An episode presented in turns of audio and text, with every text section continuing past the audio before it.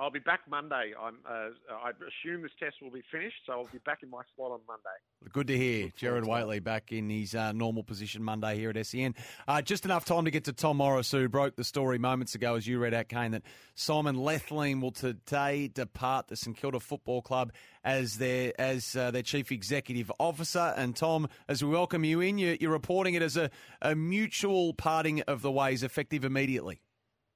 Yeah, morning to you, Sam. Morning, Kane. Well, it's mutual, but like we all know, um, there's mutual and there's mutual. And I'm sorry for the background noise there. I think um, I think we all know that uh, that there's been so many changes in St Kilda over the past 18 months, 24 months, and I reckon there's more to this story. So I'm still digging exactly why and how it's taken place.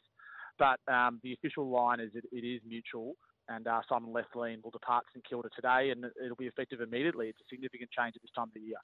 I sat next to Caroline Wilson on Footy Classified. It was in July, Tom, and she reported some disharmony between uh, Lethlean and Ross Lyon. At that stage, she said that Lethlean had denied it, but she was hearing strong speculation that the coach and the CEO weren't as aligned as they should have been, which was a concern to her. So clearly, there's more to this.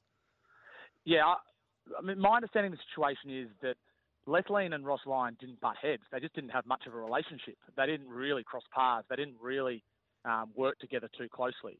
Um, so it depends what sort of relationship you want your CEO and coach to have. I think a collaborative one is one where they're constantly talking and constantly negotiating and communicating. That wasn't this relationship. Um, mm. This is not to say that they that they really disliked each other. I just don't think there was much there between the two. And I've got no doubt that Ross Lyon um, has put his stamp on the club in a number of ways, hasn't he? I mean, Nick Walsh, we, we reported last year, um, the fitness boss departed. Um, Jarryd Roughead and Chris Toshay, two, two recruiters and list management officials have departed. The whole medical team's been cleaned out. Um, this is not to say that Ross has done all of that, but uh, it's no coincidence that as soon as Ross comes in, there's a, there's a there's a lot of people that leave for varying circumstances, and I guess Simon Lethlean's the latest one. Yep, and Ross and Simon have both denied, um, I guess, accusations that they didn't get along and there'd been disharmony. But Kane, there wouldn't have been many, if any, CEOs who had as little to do with their football department as Simon Lethlean did at St Kilda. And yep. I think that was a mm. big part of the problem that had festered for a long period of time at perhaps Ross's instigation. Um, Tom, great job. Appreciate you jumping on quickly with us. Uh, we'll catch you on Channel 9 tonight.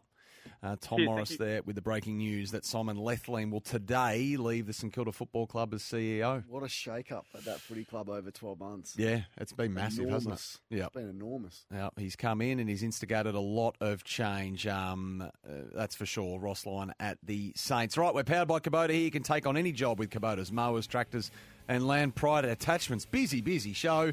We'll take our final break back in a moment.